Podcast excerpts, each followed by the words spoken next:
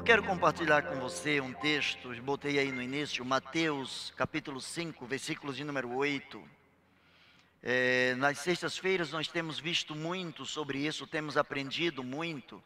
É, se você tem observado, durante as sextas-feiras, nós temos batido muito sobre a questão das bem-aventuranças, temos trabalhado muito em cima disso, e eu quero compartilhar rapidamente com você é, Mateus 5, 8, que diz: Bem-aventurados os limpos de coração, porque eles verão a Deus.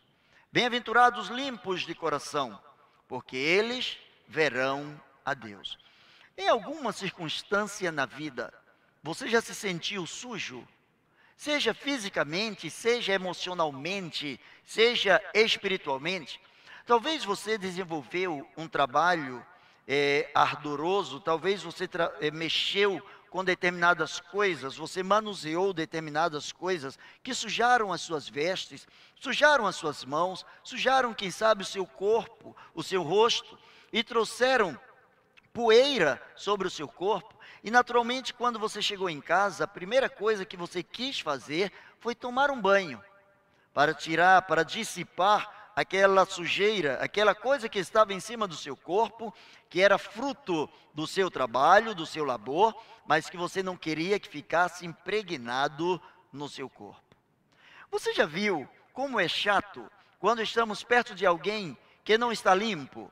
Você já esteve sujo perto de alguém? De repente alguém disfarça e sai de perto de você, ou você disfarça e sai de perto de alguém, porque esse alguém não está cheiroso, esse alguém não está limpo, esse alguém não está agradável dentro do ambiente. Como é, é insalubre, como é chato, como é, é, como mexe com as nossas emoções quando nós estamos perto de alguém que está sujo ou quando nós mesmos estamos sujos. A palavra do Senhor diz: Bem-aventurados os limpos de coração porque eles verão a Deus. Um coração limpo não é um coração com poder autônomo de limpeza, mas é aquele que submete-se à limpeza que o Espírito Santo de Deus faz. Um coração limpo, ele vê Deus e ele demonstra também o próprio Deus. Um coração sujo é semelhante a um corpo sujo. Todo mundo percebe de pronto aquela sujeira. Todo mundo percebe que há uma camada é, orgânica sobre a pele de alguém ou sobre as vestes de alguém que está sujo. Por vezes, quando entramos em determinada estrada de terra, de lama, quando por, porventura um carro atola e você tem que descer para empurrar o carro, naturalmente você se suja todo. E naturalmente, quando você pensa em entrar no carro, você tenta tirar o máximo possível da sujeira, para que a sua sujeira não contamine o interior do carro, o interior da sua casa.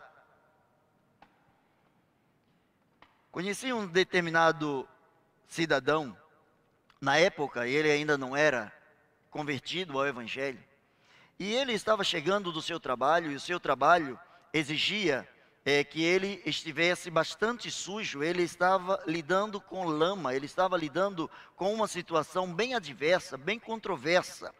E a sua esposa era alguém que gostava muito de limpeza, e ela tratava a sua casa da melhor maneira possível. E como ele passou um tempo trabalhando, passou um tempo fora da sua casa, a sua esposa preparou a sua casa da melhor maneira possível para recebê-lo. E quando ele chegou, assim que ele estava voltando para casa, também era um dia chuvoso, ele estava de botas, ele estava de macacão, ele estava todo sujo, e antes dele entrar, ela gritou: Não entre, espere que eu vou levar uma roupa para você, sandálias para você, para você não sujar o interior da casa. E o que você acha que esse cidadão fez? Não sei se você faria o mesmo. Não sei se você faria o contrário, mas aquele cidadão ficou tão irritado porque depois de algum tempo, sem chegar na sua casa, ele foi interpelado, ele foi proibido de entrar na sua casa, que ele fez questão de entrar em todos os cômodos da sua casa, batendo os pés, sujando todos os cômodos. Ela desabou a chorar. Ele foi, tomou seu banho e foi dormir. Foi descansar. Por que, que aquele homem sujou toda a casa? Ele vinha de um trabalho exaustivo, ele vinha de um trabalho que tirou muito da sua força, da sua alegria. Ele esperou chegar em casa e ele esperou aquele quê de surpresa. Ele esperou ser recebido pela sua esposa com um sorriso. A sua esposa estava mais preocupada com a questão da casa do que com a presença dele. Embora ela tenha limpado a casa pensando em oferecer o melhor para ele, quando ele chegou, ele se sentiu rejeitado quando ela disse: Não entre, espere um pouco, eu vou trazer outras vestes, vou trazer sandálias, para que você não suje a casa. Aquele homem entrou e naturalmente sujou todas todos os cômodos daquela casa. Assim acontece também com o nosso coração. É preciso que o nosso coração ele esteja limpo, porque também nós entramos na casa de outras pessoas, entramos também na vida de outras pessoas, entramos na mente de outras pessoas, no coração de outras pessoas, na vida afetiva de outras pessoas, e por vezes nós entramos imundos, entramos cheios de sujeira, entramos com pensamentos obscenos, entramos com a vontade de tirar vantagem em cima da pessoa, entramos com a vontade de simplesmente tirar proveito da situação. Um coração limpo, diz a palavra de Deus, é aquele coração que tem a capacidade de ver Deus. Ele se posiciona, ele se volta para enxergar a grandeza da graça de Deus. Portanto, como se porta um coração que é limpo? Dado que a palavra do Senhor diz, o próprio Senhor Jesus diz: Bem-aventurados os limpos de coração, porque eles verão a Deus. Como se portam alguém que tem o coração limpo? Primeiro, ele ama a Deus acima de todas as coisas. Depois, ele ama o próximo como ama a si mesmo. E por último, ele reluz a glória de Deus. Ele reflete a glória de Deus. Todos nós sabemos que precisamos, que devemos amar a Deus acima de todas as coisas, acima de tudo. Precisamos amar a Deus acima de todas as circunstâncias, acima de todos os bens, acima de todos os entes queridos. Precisamos amar a Deus acima de nós mesmos. Precisamos amar a Deus de uma forma muito especial, de uma forma ímpar, de uma forma não comparativa. Mas precisamos também amar ao nosso próximo da mesma maneira que nós nos amamos. O grande problema se dá exatamente nessa segunda elevação de vida, nesse segundo plano. Entendemos muito bem o que é amar a Deus acima de todas as coisas, mas por vezes, quando chegamos em amar ao próximo como a nós mesmos, nós tropeçamos aqui. Porque muitas vezes nós entendemos que amar ao próximo como a nós mesmos é oferecer ao próximo aquilo que nós não oferecemos a nós mesmos. E a palavra de Deus nunca pediu que nós estivéssemos fazendo tal coisa. Só podemos dar aquilo que temos. Só podemos amar ao próximo à medida em que nós amamos a nós mesmos. Se nós não temos amor próprio, se nós não nos amamos, se nós não gostamos de nós mesmos, nós fantasiamos quando dizemos amar alguém. O amor é um sentimento colocado em prática, portanto, o amor não é apenas um sentimento.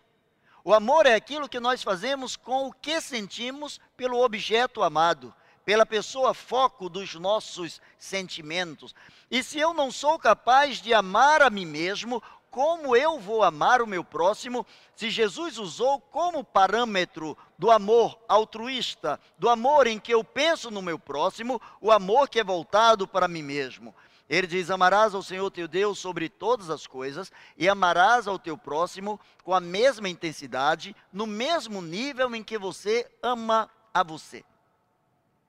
Geralmente eu faço às pessoas com quem eu converso duas perguntas: Quem é você? E você se ama. E é interessante como as pessoas têm dificuldade de responder quem elas são. Por, porventura, você que está agora comigo aí, me ouvindo, quem é você? Geralmente as pessoas começam a falar de si por aquilo que elas fazem. Por exemplo, você chega, é muito comum encontrar pastores, encontrar líderes, e quando alguém pergunta quem é você, a primeira coisa que ele diz, eu sou pastor. Não, eu não sou pastor, eu sou Eduardo. Depois de ser Eduardo é que eu sou pastor. Primeiro eu tenho uma identidade, depois eu tenho uma função. Primeiro eu preciso saber quem eu sou. Eu preciso dedicar amor a mim mesmo. Se eu dedico única e exclusivamente amor a mim mesmo, isso é egoísmo, egocentrismo, e isso é refutado pela palavra de Deus. Mas a palavra de Deus diz que eu preciso compartilhar aquilo que eu tenho. Eu preciso dividir com os outros aquilo que está dentro de mim. Eu preciso amar ao meu próximo da mesma maneira que eu aprendi a amar a mim mesmo. E portanto, quando isso acontece, o coração limpo, ele começa a reluzir a glória de Deus ele começa a mostrar às pessoas que ele esteve com Deus, que ele anda com Deus, que ele está com Deus.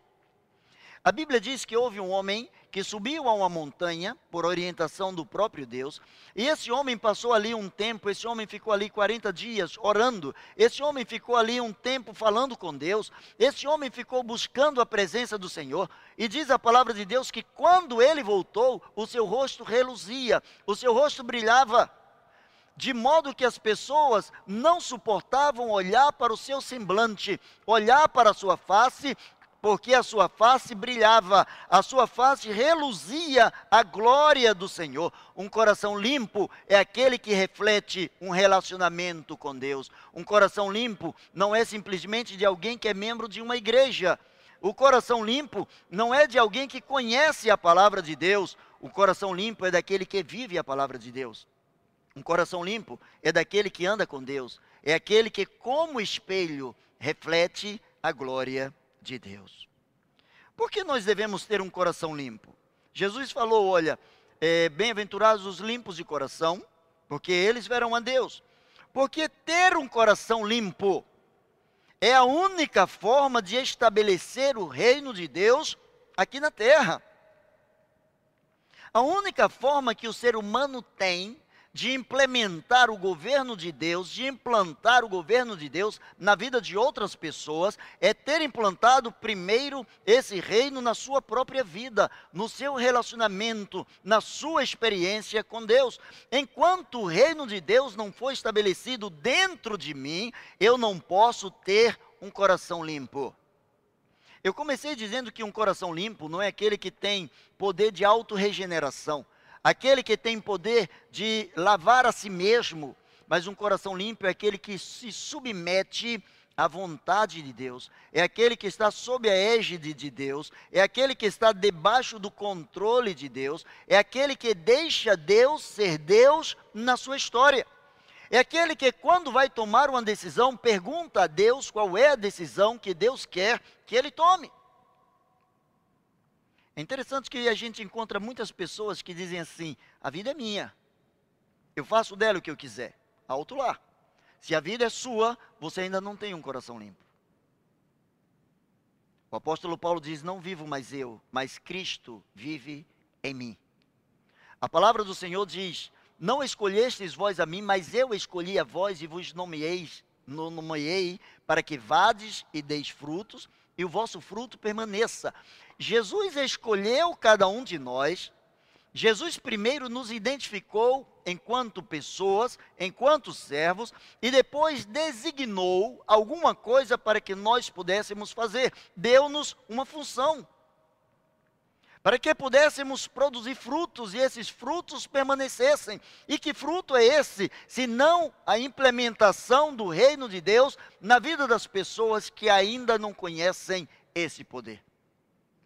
É interessante como nós somos clássicos em avaliar as pessoas por fora. A palavra do Senhor diz que o homem vê aquilo que está diante dos seus olhos, mas o Senhor sonda o coração. Foi o que Deus falou para Samuel. Foi o que Deus falou quando estava para escolher o seu ungido, quando Deus queria escolher, ou quando Deus quis escolher o rei de Israel. Deus diz assim: não olhe para a sua aparência, porque o homem olha aquilo que está diante dos seus olhos, porém o Senhor olha, o Senhor vê o interior do coração. Como está o seu coração? Quando Deus olha para dentro do seu coração, o que é que ele encontra?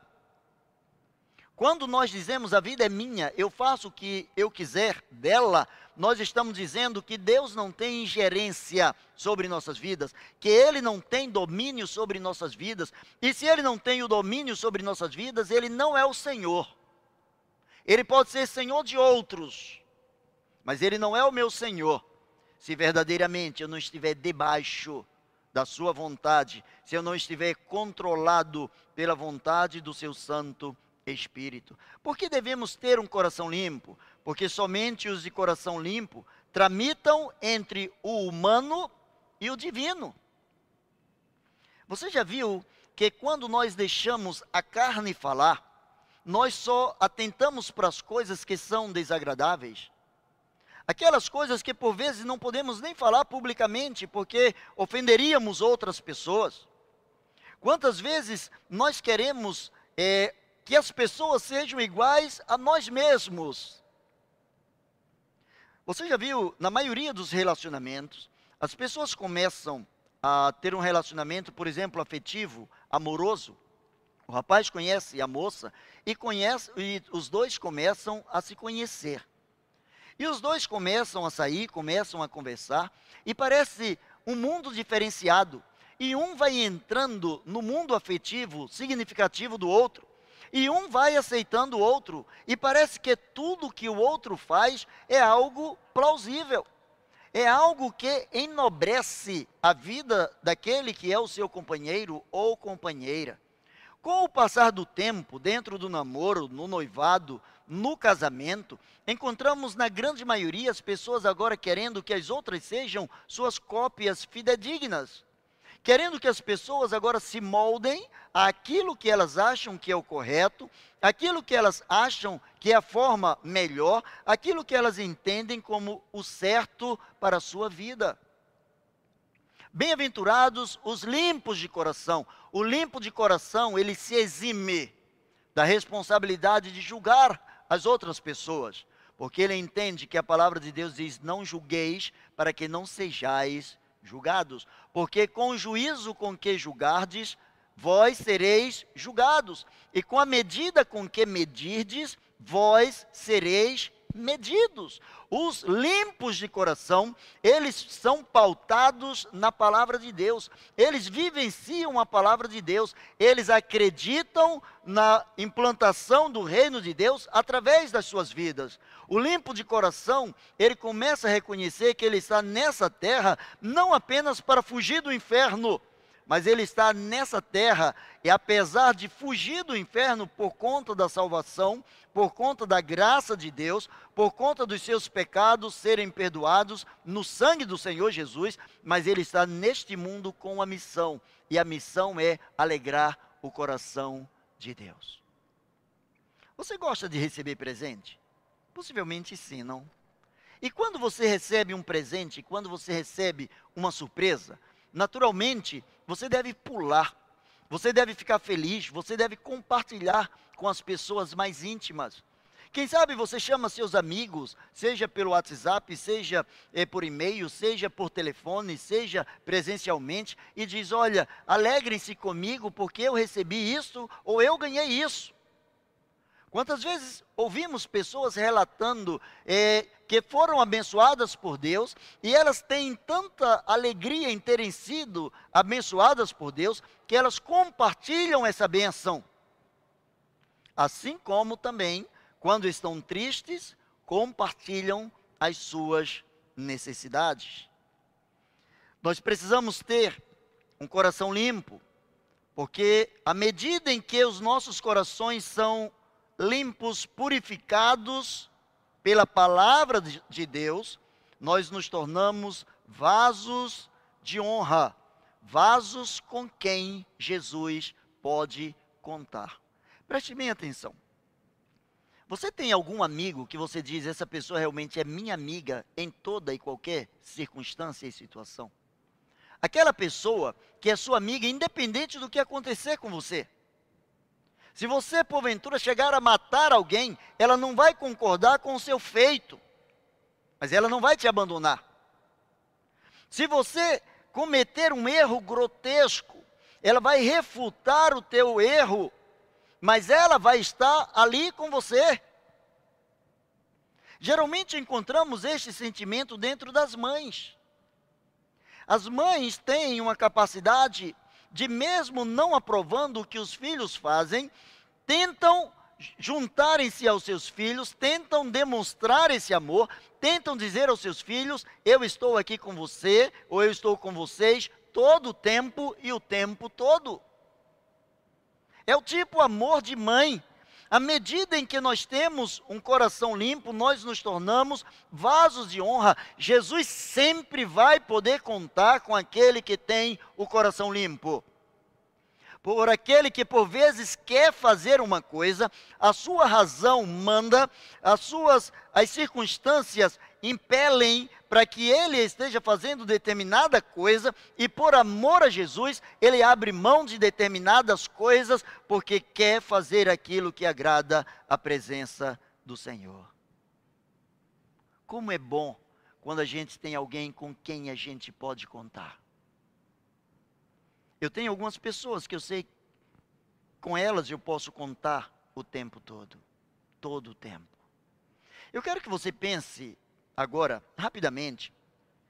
Nós estamos falando de vida, de coração limpo. Mas se porventura você morresse agora, você morresse agora,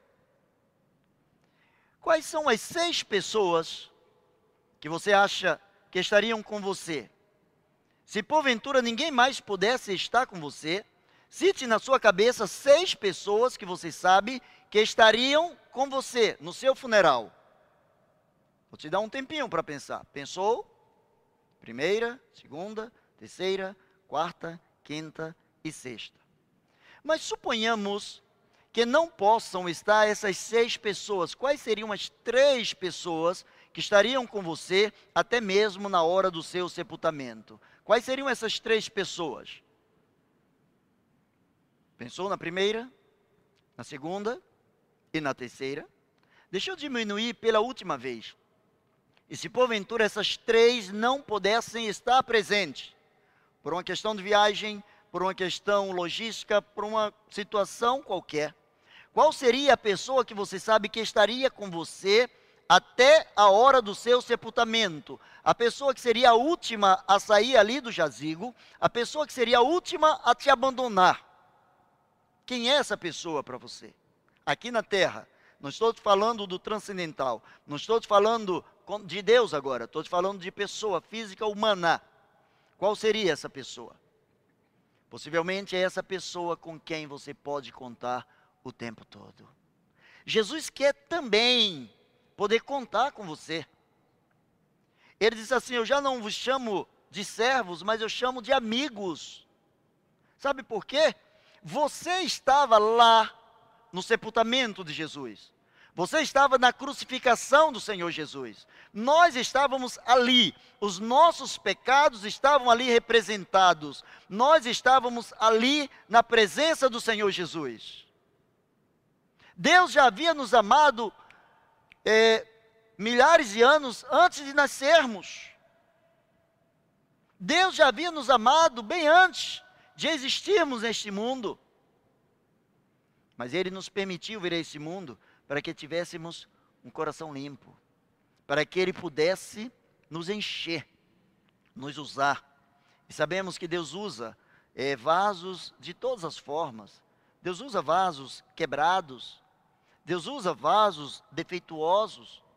Quando o vaso é defeituoso e cai na mão dele, ele torna a fazer outro vaso de acordo com a vontade dele, é o que a Bíblia diz lá em Jeremias. Deus usa todo tipo de vaso, mas você vai ver o tempo todo que Deus nunca usou um vaso sujo.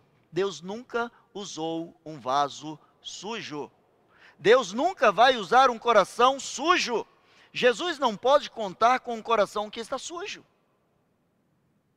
Se o seu coração é um coração limpo, precisa ser então um coração que sempre está disponível para dizer sim ao Senhor. Por quê? Um coração limpo verá a Deus? Primeiro, porque Deus não se mistura com sujeira. Deus não se mistura com sujeira. Você já viu que se você pegar um pouco de óleo e colocar dentro de um vasilhame, de uma garrafa, e depois você colocar água dentro dessa garrafa, o que que acontece? O óleo, ele sobe. E a água ela desce. E elas não se misturam. São substâncias que não se misturam à temperatura ambiental. Não tem como misturar água com óleo. Quando existem os acidentes ecológicos, nós encontramos manchas de óleo em cima do oceano.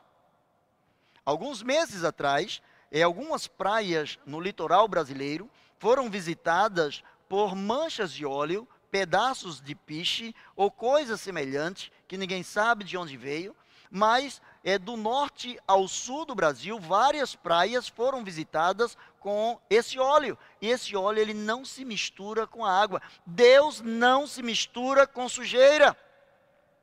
Deus não compactua com sujeira. Os que têm um coração limpo fogem da sujeira, porque eles são de uso exclusivo para Deus. Na antiguidade, o nome de Deus era tão reverenciado, era tão respeitado, que as pessoas, quando estavam escrevendo, elas usavam duas penas, duas canetas. Por exemplo, iam escrever uma determinada carta para alguém e começava com uma caneta, com uma pena, começava a escrever. Mas quando ia citar o nome de Deus, trocava de caneta, porque aquela caneta era exclusiva só para escrever o nome de Deus. Exclusividade. Coração limpo é um coração que está exclusivamente destinado, é um coração que está é, é, exclusivamente colocado na dispensação da graça de Deus é alguém que verdadeiramente se prontifica para ser exclusivo de Deus. Jesus se une a um coração limpo, porque ele é o Cordeiro imaculado. Cordeiro sem mancha. Sem mancha. No Antigo Testamento, quando alguém tinha que oferecer um sacrifício, quando alguém levava ao sacerdote um cordeiro para ser imolado, para ser sacrificado, esse cordeiro ele não podia ter mácula, ele não podia ter mancha, ele não podia ter defeito. A Bíblia diz que Jesus é o cordeiro imaculado. Jesus é o Cordeiro de Deus que tira o pecado do mundo. E se ele tira o pecado do mundo, esse mundo está falando não de coisas, de seres inanimados, seres sem vida, mas este mundo significa o mundo antropológico, significa os homens, as pessoas. Deus amou o ser humano de uma forma tão especial que deu o Cordeiro de Deus que tira o pecado do mundo, para que todo aquele que nele crê não pereça, mas seja salvo pela sua misericórdia. Um coração limpo verá a Deus, porque ele alegra o coração de Deus. Eu falei alguns instantes atrás, você já viu que quando nós recebemos um presente ou recebemos uma surpresa, como nós ficamos? Por vezes não sabemos nem como reagir. Alguns meses atrás, é, nós nos propusemos, uh, eu e a Semeia, nós nos propusemos a visitar os nossos netos. E aí nós fizemos um acordo com o Júnior e com a Tati. Nós vamos chegar aí, mas você não vai falar para as crianças que nós vamos chegar aí. E nós queremos que você leve as crianças para o aeroporto, porque nós queremos fazer uma surpresa. E a Tati chegou para Maria Eduarda e disse assim: Olha, nós vamos buscar o Senhor Santos e a Senhora Maria. São amigos do papai e da mamãe, e nós vamos no aeroporto buscar esses amigos. E eles foram buscar o Senhor Santos e foram buscar a Senhora Maria. E quando nós saímos do aeroporto, que os nossos netos viram, eles não sabiam se eles pulavam, não sabiam se eles choravam, eles ficaram estáticos. E eles ficaram perguntando para a mãe: é esse o Senhor Santos? É esta a Senhora Maria?